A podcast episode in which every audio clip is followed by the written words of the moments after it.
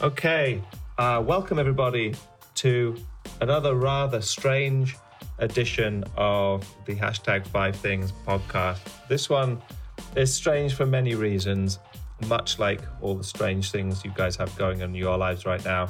But we did want to try and bring something to you this week um, and be of service if. Uh, if it's at all helpful right now, um, we have a limited crew because dialing into these things is notoriously flawed technically. So it's just myself and my friend Kenny Gold today. Hi, Ken.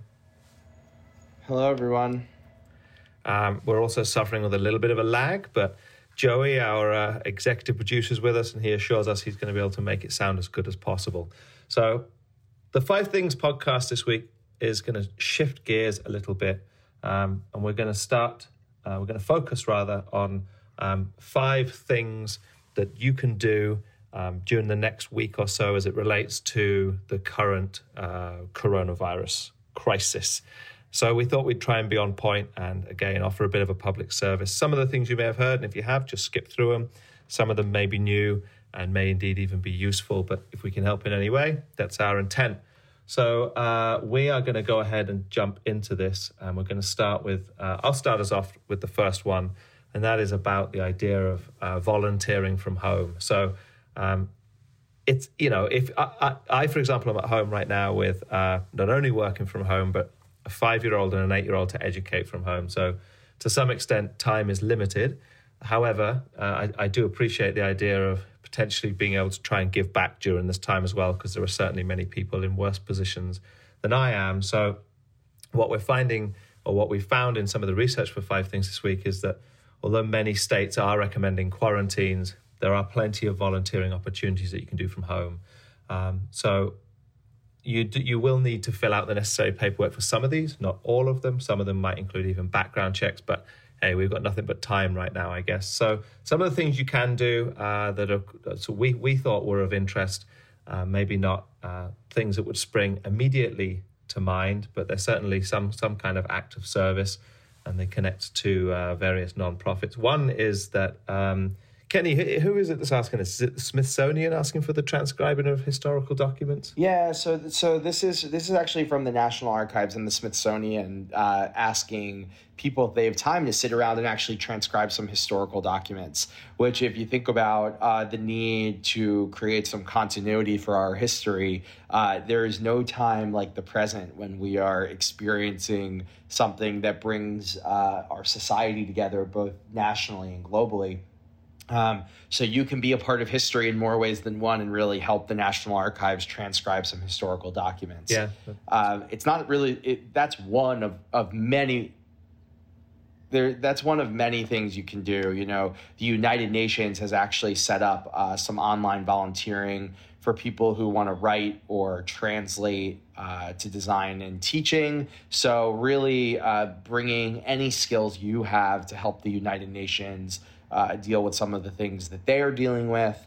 And we also have seen some pretty interesting stuff from groups like iCouldBe. Um, they're offering some weekly mentoring uh, entirely online. So if you want to e mentor a high school student, uh, there's some opportunities there as well. There's also um, not volunteering actually at all, but certainly in the sense of providing some level of giving back and getting paid for it. There's the uh, outschool.com um, platform, education platform, where not only my kids have been using it today for some of the free classes that they have, but also as a, if you're an expert in something, you can sign up to teach on outschool.com, and I believe you can be paid for that. I think it's up to forty dollars an hour. So hopefully, folks listening to us haven't run into work problems, but there may be an opportunity or an outlet for expertise uh, in that regard. And I'm sure there are a few others. Maybe we can pull some of those together for uh, next week's podcast. Um, the last one on this list uh, is the e-mentoring of a high school student. So there's an opportunity to sign up to the iCouldBe program, which helps with uh, remote mentoring and maybe something that's uh, particularly lacking right now as high school students are all working from home in various different communities. So again, that's that's uh, iCouldBe is the site, and that's to e-mentor a high school student. So let's move on. All right. So the second one is around donating food. Uh, this is something that I think the primary focus for many people has been appropriately preparing for their families and ensuring that they have what they need. But there are various ways that uh, there are that, that, we can donate to perhaps folks um, that need that, and haven't been able to get their hands on that.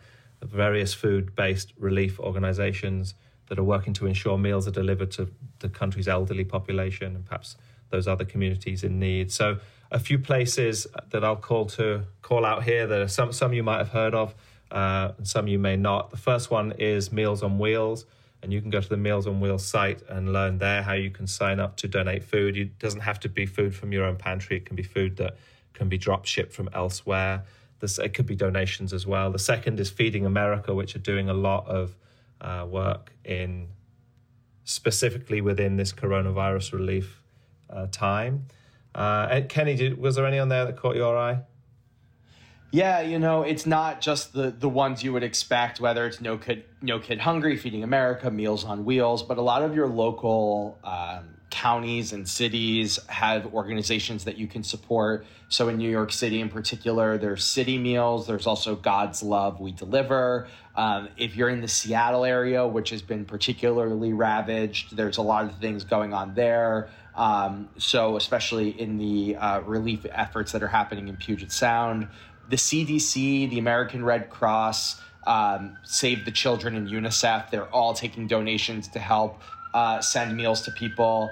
Um, and I apologize for the siren in the background. I live right on the corridor to Mount Sinai Hospital, which you can imagine uh, is quite crazed right now. Um, so, uh, more the reason why we need to help these organizations as um, all of our brave nurses and, and doctors and everyone are out there helping people who are sick. There is also a uh, there's a GoFundMe that GoFundMe have started a specific relief fund for uh, people affected by the pandemic. So again, that's a pretty easy one to hit up and a very easy one to donate to.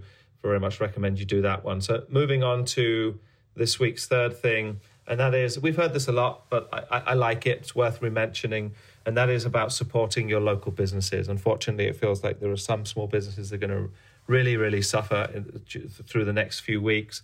And there are a few ways you can help support those stores and restaurants. One of them, which has been uh, touted widely, but we're going to endorse it here, is about buying gift cards. So buying ahead of the curve for those businesses. And there's a um, there's a big push towards towards that right now. And there are various places like what is talk to us about Kabbage ken. How, how does how does the Kabbage platform come into this? Yeah so Kabbage is a place where you can go on and you can search for different businesses whether by vertical or by location and it gives you the ability to buy gift certificates right there and then and, and it's on a, a, curated platform for you. So it's helping uh, it's essentially like small business loans um, but through gift certificates and it, it's pretty fascinating yeah. stuff and and these businesses need us more than ever. Uh, we're going to need to make sure Main Street makes it through uh, this crisis, and I think things like this can really help.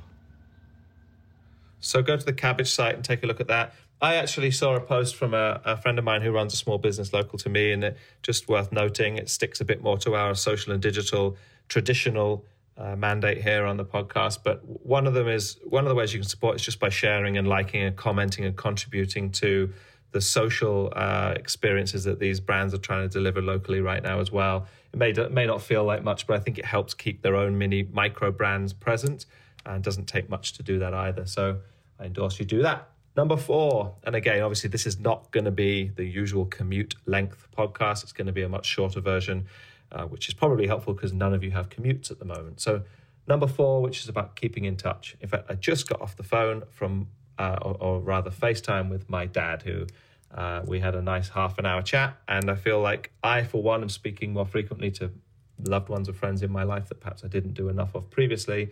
Um, but we do know that so- social isolation can have a pretty significant effect on people's mental health, uh, along with all the other anxieties floating around right now. It's the last thing many people need. So it's it's going to be important for us to stay in touch with others, calling those whom you know might be isolated. Um, or extra hard hit, grandparents, folks that live alone. And there are various, we, we came up with a few ideas, a few ways maybe you could think about applying this for yourselves. Uh, and feel free to reach out to us and let us know how you've done it if they're not on this list. The first one is, and actually we have one today at Grey specifically, uh, is setting up a virtual happy hour with your friends uh, or even with your colleagues. So again, like I said, at Grey, the whole Kenny, is it the whole creative group that's doing it today? Yeah, the whole creative department's actually going to get together and do a virtual happy hour using Microsoft Teams. We're pretty excited about that. And uh, it's a good opportunity for everyone just to have a little bit of fun, a little bit of joy, and spend some time together. Um, it's not the only way that people are doing it. You know, um, online games and, and esports and ESL in particular have had a pretty big uh, bump in viewership and, and experience. I know Dan and I, who are admitted Fortnite nuts, try to play a half hour together every night just so we can connect and decompress um, on a, in a duo. Um, but, you know, especially with the New York Public Library closing, book clubs are becoming important. So, starting a virtual book club. Uh, my group of friends from college, we all, all got on the phone together last night and actually had dinner together. Um, and it was my niece's birthday, so we did a family video call to sing happy birthday to her. Uh, you know, technology is a pretty incredible thing, and, we knock it a lot. But in times like this, we just remember that they're a uh, good opportunity for us to keep in touch and, and feel more connected than ever before. I'm glad you got the Fortnite thing in there, Ken, because what, what I what I have managed to get away with, at least personally right now, is the fact that I can uh, let my wife know that Kenny and I have a debrief at the end of every day. It just so happens that it takes place during a battle royale of Fortnite. Kenny's much better than I am. And answer the fifth one, uh, fifth, uh, f- fifth thing today.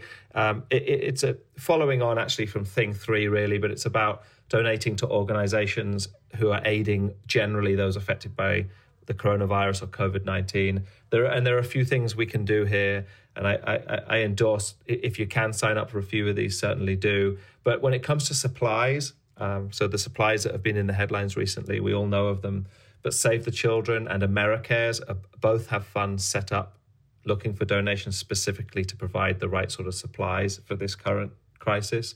There are COVID specific funds and COVID specific projects if you want to get a bit more specific about where you donate to, and you can go to covid19responsefund.org and uh, sign up and donate in that arena. I'm sure that goes a long way when you do that.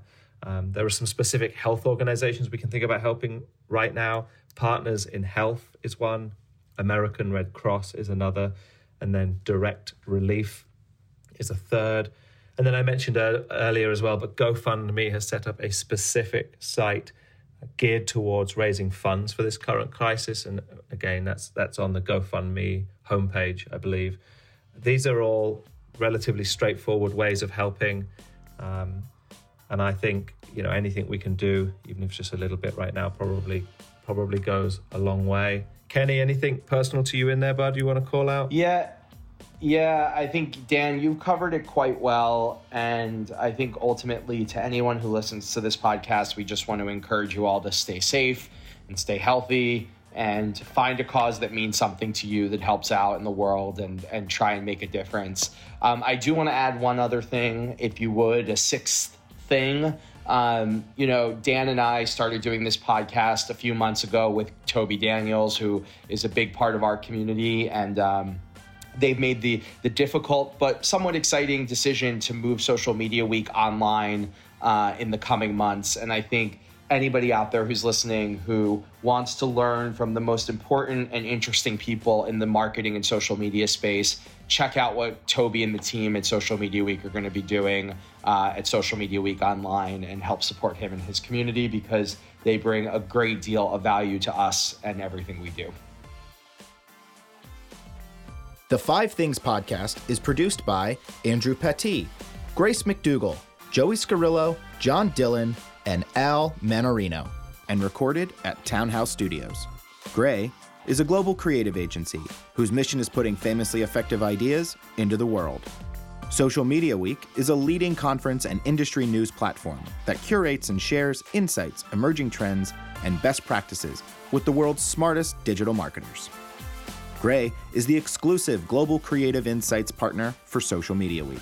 Check out more at grey.com.